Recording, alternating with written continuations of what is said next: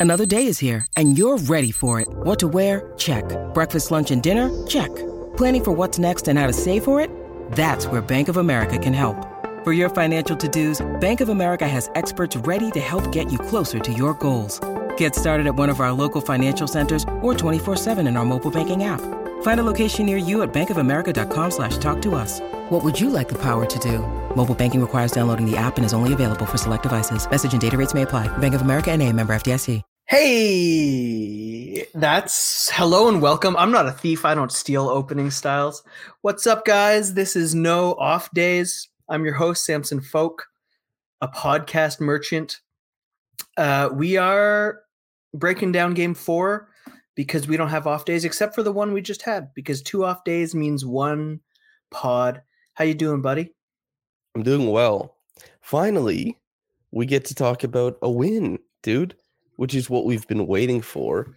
Especially, we don't partake in many of the hot takes, the take culture, as it were, which means if the team is losing, and especially in game three, while achieving pretty good process, it means that if they were to lose game four in a similar fashion, we wouldn't have much to talk about because we wouldn't be saying to trade everybody and that kind of stuff. And and no one wants to hear what you have to say X's and O's wise about a loss in general, right. let alone these types of which brings us to where we are now. You know, awesome place, game four.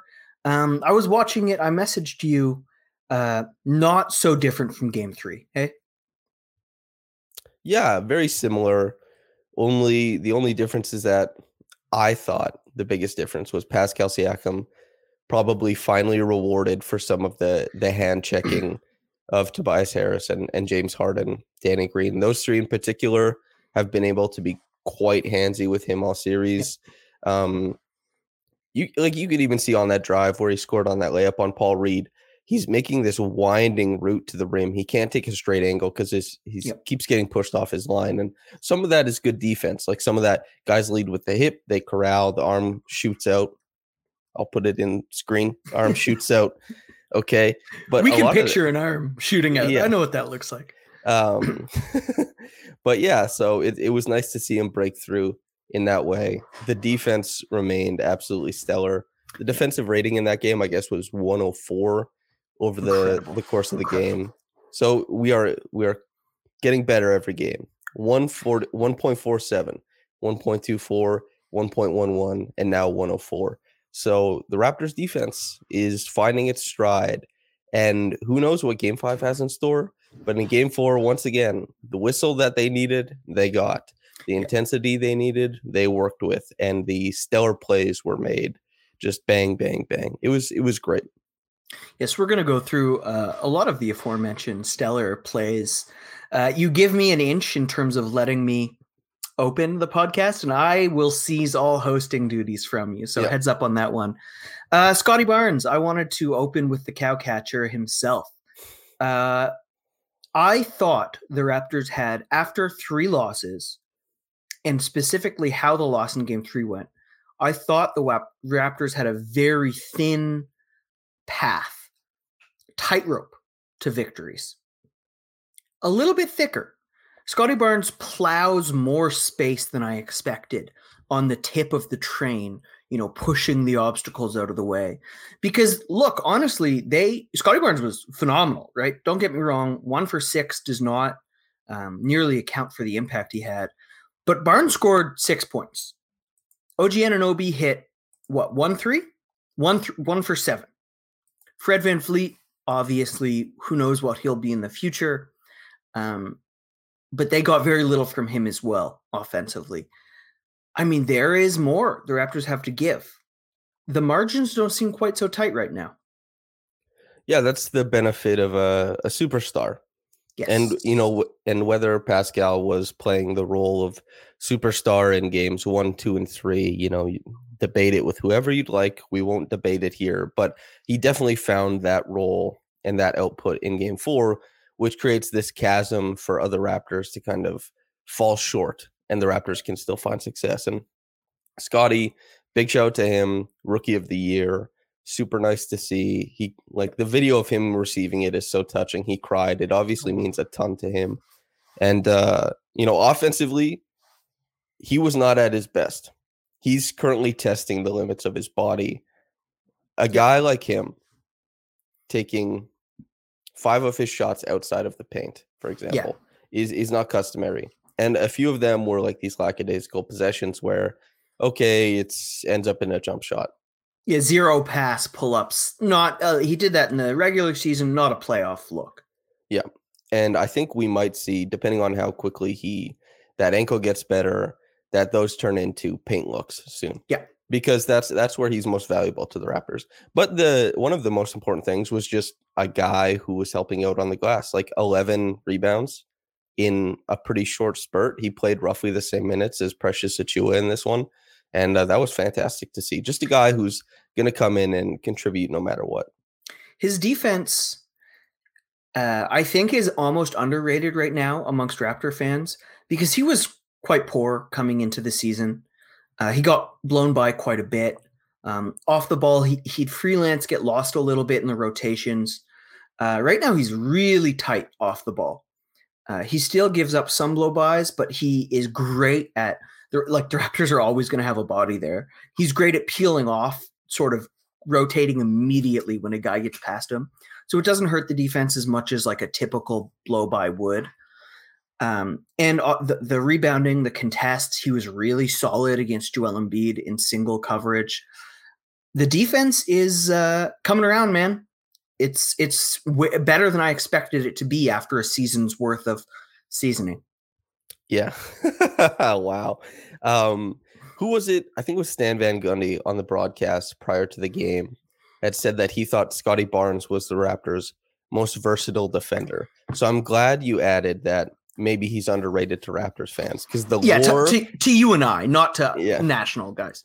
The myth making for Scottie Barnes is excellent. We've we've talked about this, we've talked about this before, where it's like everybody just needs you to look like somebody that's a, an all time great, and then they're like, "You're that guy." I totally see it.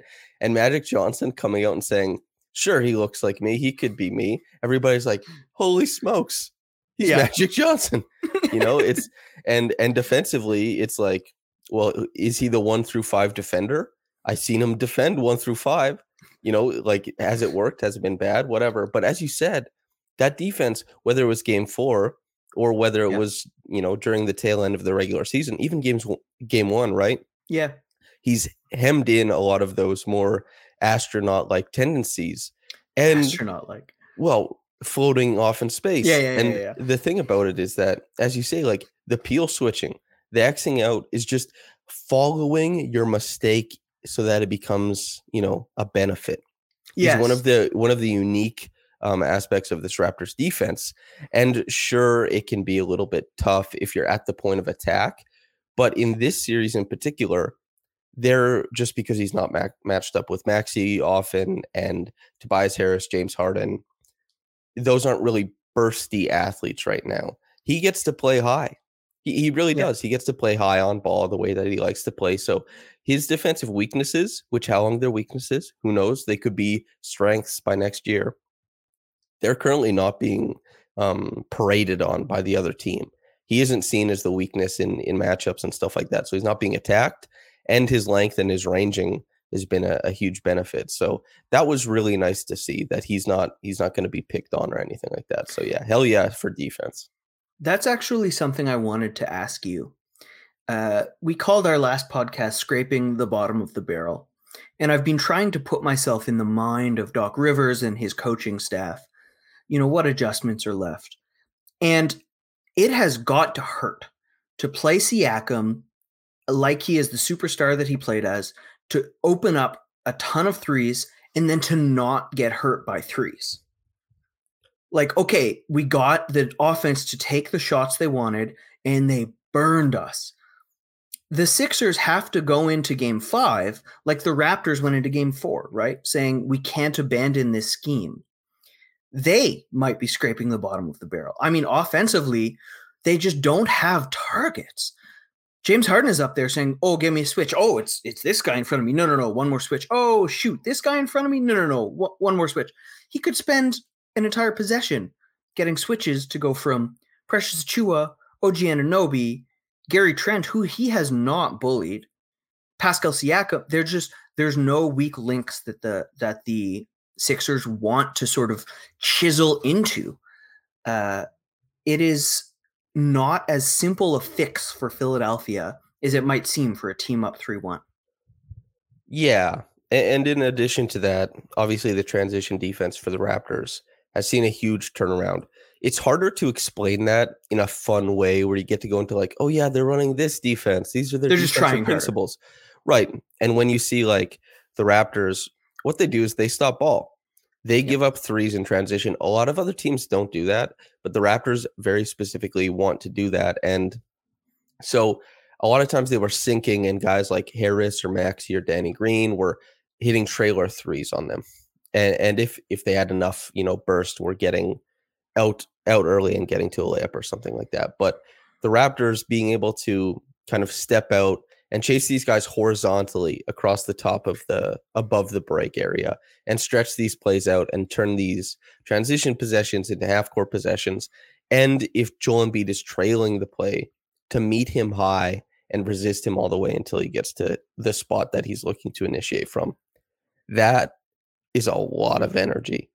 And that's something that isn't a given that the Raptors will keep up. And that's something that the 76ers can try and push even harder in. So I'm looking in transition to see if that's an adjustment, especially in Philadelphia. It could be the case that if the Raptors miss some shots, that early offense is just boom, boom, boom, boom. And, and, and the buried them yeah. three times with deep post position. Mm-hmm. That's game over. If he sets his foot five feet from the rim or closer, like that's the end of everything. Yep. Because, you know, torn thumb ligament or not, that's a big boy down there. And uh, it compromises the defense far too much. But uh, the doubling, yep. sometimes on the dribble, sometimes on the catch. What yep. do you think of uh what do you think of the doubling on Embiid? Man, the doubling was incredible. I, I, wrote my game piece about Pascal Siakam's defense.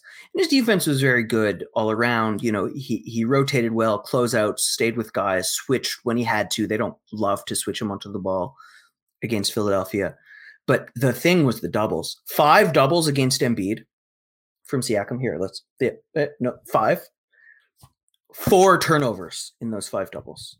Siakam and he and Embiid only had five. Eighty percent of Embiid's turnovers came with Siakam doubling. That's incredible. Percent of the time, it works hundred percent of the time. They go. Right. And it was like Siakam takes crazy lines to the ball. Even if he takes a step that looks like, oh, Embiid sees him and he's taking this loopy little curl thing, and Embiid could just, you know, draw foul. Siakam corrects immediately. He, he always, you know, evens out where his hips are heading to. He is shows so long that Embiid might have a skip, but nope, it's just not there. And then OG's getting in on the weak side for that steal he got, or he throws it behind guys because he has to get around Siakam's arms. And then Siakam continues contesting passes like through the actual motion of passing. Siakam is always like trying to get that steal late, late, late. His doubling is incredible. He had Embiid flummoxed in a way that no other doubler did. Uh, Anunoby threw some doubles at him, and he was good, not quite to the same level as Siakam. It was phenomenal. And the idea of he has to keep guessing is it coming from behind or in front? Is it coming early or late? Is it coming weak side, strong side, high, low? He has to think about that. And if he doesn't think, it's a bucket. You got to make him think. If you wanted to fill a hole with a bunch of cracks in it, and you had liquid cement or I know, love this question. Or compacted cement that's already been developed, right? Same amount both sides. You would choose the liquid form because the liquid form seeks out all cracks, all yep. inconsistencies in the base of it. Pascal Siakam is currently liquidity on the uh, the defensive end. He is a, he's the, he the Terminator form. from Terminator 2. That's uh yeah. Sure. He could be anything he wants. Um, so yeah, Pascal, a lot of doubles. Well, five of them, four turnovers. That's great. doing great things defensively. OG, uh, what what do you think of Embiid's passing? Because Jackson Frank, who for my money is the the best 76ers analyst, um, he was talking about he he wasn't sure that Embiid's passing was him making reads too soon or him being um, impatient or anything like that. Sometimes the defense just gets you. And you know what I mean? I'm curious what you thought about Embiid's reads out of it. And some yeah. bad passes, obviously. Yeah, I think it's it was I listened to a really uh, interesting Nekias uh, thing really early about the season about is Scottie Barnes a good passer? And he kind of separated out like he is very visionary, he sees plays from his execution where he throws some loopy passes or some late beat stuff when it had to be earlier um, which was a, a really uh, inventive and I thought thoughtful way to separate out good for passing. And Embiid had the same thing. I think he had good looks, right? He saw some cutters, he saw skips, uh, he floated them too high, threw them behind guys. I think the execution was bad, but the reads were good, if that makes any sense. Yeah, yeah, that's um, yes, I'd agree with that. It's the playmaking and passing. You can delineate if you want. It doesn't make much sense because there's very few conversations you can have where you divorce playmaking from passing. But if you want to be there with a dead ball, who who do you want passing the ball? D'Angelo Russell or you know DeMar DeRozan? Even though even though DeMar compa- com- comparatively creates a similar amount of shots to D'Angelo and all that other kind of stuff, with a dead ball, just their brain and their limbs to create a, an avenue from themselves to a player. You want D'Lo making that pass, for example, even though they w- with a live ball, they can kind of work their way and manipulate with their shooting talent, their body, and maybe you choose DeMar to create a shot. So yeah, Embiid creating good stuff, maybe not the best execution of it. I think is a, a good way to look at it. Uh, the uh, the Gary Trent Jr. aspect of things pretty good, right? The Gary what Trent of it all. On him. Yeah, the Gary Trent of it all. He spent a lot of the season being overrated defensively. Uh, you perhaps have told me before. Season. Yeah, perhaps even I think people caught on that he wasn't quite the best defender on Toronto. Like you know, NBA. Uh, what is it? The rookie or the defensive player of the year ladder had him on it at one point. Number three. Number three, uh, eh, yeah, he gambles. Um, he dies on screen. I mean, no need to get into it. Man, it's been clean. It's been clean against Philadelphia. When you need mealtime inspiration, it's worth shopping Kroger, where you'll find over 30,000 mouthwatering choices that excite your inner foodie. And no matter what tasty choice you make, you'll enjoy our everyday low prices, plus extra ways to save, like digital coupons worth over $600 each week. You can also save up to $1 off per gallon at the pump with fuel points. More savings and more inspiring flavors make shopping Kroger worth it every time. Kroger, fresh for everyone. Fuel restrictions apply a uh, couple fouls against Harden, but that like everyone does that. You know, sometimes he gets bumped by Harden and really like goes flying. Again, that's something that happens to guards when they're guarding James Harden. He has been tight. I've been so impressed with his defense. And I don't think his turnover creation has even been that high. How many he had? Oh, he had two steals in game four. That's actually amazing. But every uh, single time you check Gary's yeah. stat line, he has two steals. It's yeah, like it's he incredible. starts with two steals. You know, it's something else. But I don't really care about the god. I love the gaudy stuff. Who am I kidding? But the solidity beneath it, the foundation beneath the bell tower, that's what I loved about Gary Trent's defense. And the shot making, hell yeah, of course. Yeah. The constitution of his yeah. like his on ball defense. Honestly, this it's not the best it's ever looked, but certainly I'm really happy with it, especially given wh- who he's trying to defend. And now that the Raptors are more focused on providing situational help to Maxey's on ball possessions, if Gary happens to be the guy on Maxey or Harden, uh, he's doing pretty well with less people helping on Harden and doing way better with more people helping on Maxey. So they found something. Of course, the Raptors still have to win three in a row, but they found something at a lot of different levels. Offensively is still the big question mark. It seems like they're hucking them cows out of the way, left and right. Hucking them, dude. Get them out of here. Get out of here, man. Uh, hucking them, making plans, cow catching, the the like. But yeah, I think is there anything you're worried about heading into game five? Siakam is subsisting on some of the hardest shots he's ever taken. And Yeah. that's a guy who spent a whole season taking the, mostly the hardest shots in the NBA. Uh, I was looking through uh, database, looking at contested off the dribble non jumpers. So that includes uh, floaters, hooks, post moves. Uh, uh, no, sorry, non jumpers, non layups. Floaters, hooks, post moves, uh, mostly push shots, runners, whatever. Uh, Siakam led the league by a mile, like not even close. He took so many more than everyone else in the season, and he hasn't even gotten to those. Like that runner from six feet that's contested, they've taken away from him the hardest shot in the game. They said, nope, can't have that. And so he's like, fine, I'll just take fadeaways and pull ups and even harder shots for him, not for other people. And he's making those anyway. It's like if I have one concern, Siakam has not shown an ability to make this diet of shots four games in a row. Can he? Yeah. Sure. He just did. He just dropped 34, 34, 36. 34. He just he just dropped 34 against truly a phenomenal defensive performance. So we know he can, but it's not the type of shot he got all year. Do we think that actually I gotta talk about the Siakam thing first. So Siakam is now currently shooting 36% in the long mid range against the Yeah. 76ers over four games. It was 37% for the regular season.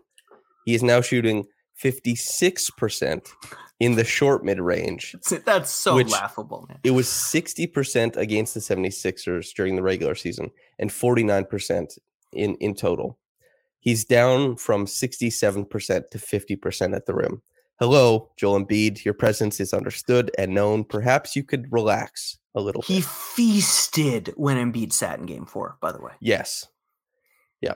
And the, the crazy thing is that feasting didn't even include Hard layups, shots. really. Yeah, hard Yeah. shots. It's like he feasted with eight foot fadeaways. Yeah, It's like- runners and uh, and that but that's the thing too is not only is Siakam not really replicating what made him so dominant against the 76ers out- outside of being himself because he is a very very impactful player as we saw even in game 3 where everybody had you know the pitchforks were out the torches were lit but the 76ers were like that guy is still who we're stopping Yeah. you know Uh, every, anybody else can get off but we're stopping him and uh to see him taking all the shots that he made in the 70 against the 76ers in the regular season at like seven, eight feet are now 11, Yeah. 12, 13. Just it's like so much butter. Sorry, so little butter over so much bread. You know, it's just like how long can he keep this up? And but also if the if the whistle has changed for him, that does that does change some things. That adds a new element. that's a um uh Tolkien quote. Uh, Yes. Bilbo Bag yeah, he's I feel like too little butter stretched over toast or something. Yeah, it's great, great. I love that. Yeah. We're gonna go. now- We're cow catching's done. We're on to Tolkien now. For a, for a next one, we're gonna replicate the Tolkien reference. Okay, that's that's totally fine.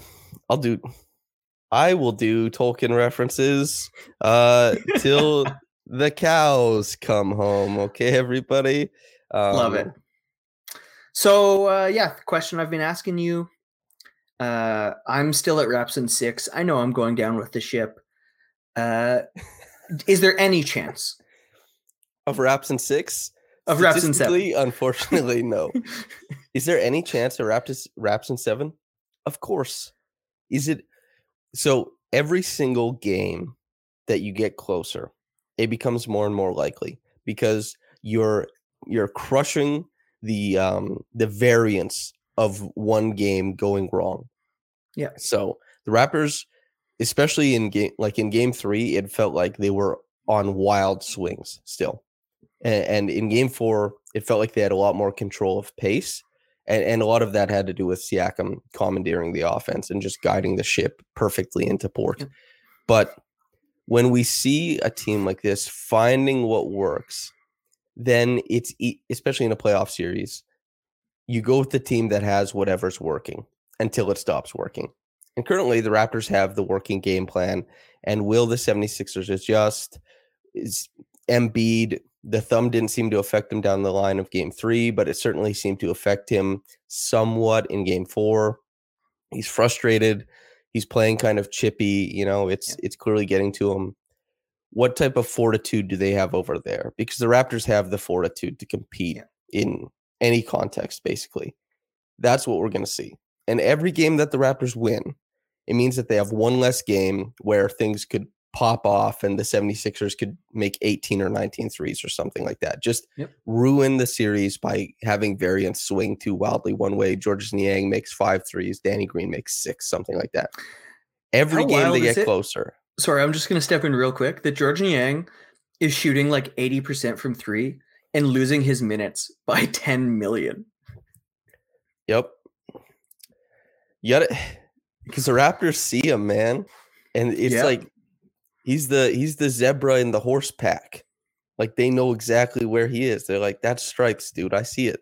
And so yeah, and they they've run really smart stuff. They they the first game possession he came on, I think they ran Spain with uh with the guy he was guarding to get him uh, tr- uh up on the ball, and it ended up with a pull up jumper that Siakam missed, but really smart way to get Niang making choices. They like the Raptors are executing. They are the, the the margins are clean right now. And like you say, how about that other that other team right now? They have that pressure. Will the margins stay clean for them? Mm-hmm. Yeah. Well, Spain is so great if you're trying to kind of expose a, a weak defender because there's a few different ways to guard Spain, and you can actually gather a lot of intel based on how they try to protect that defender within it. Like, are you are you yeah. just going to drop out of it? Are you going to switch everything?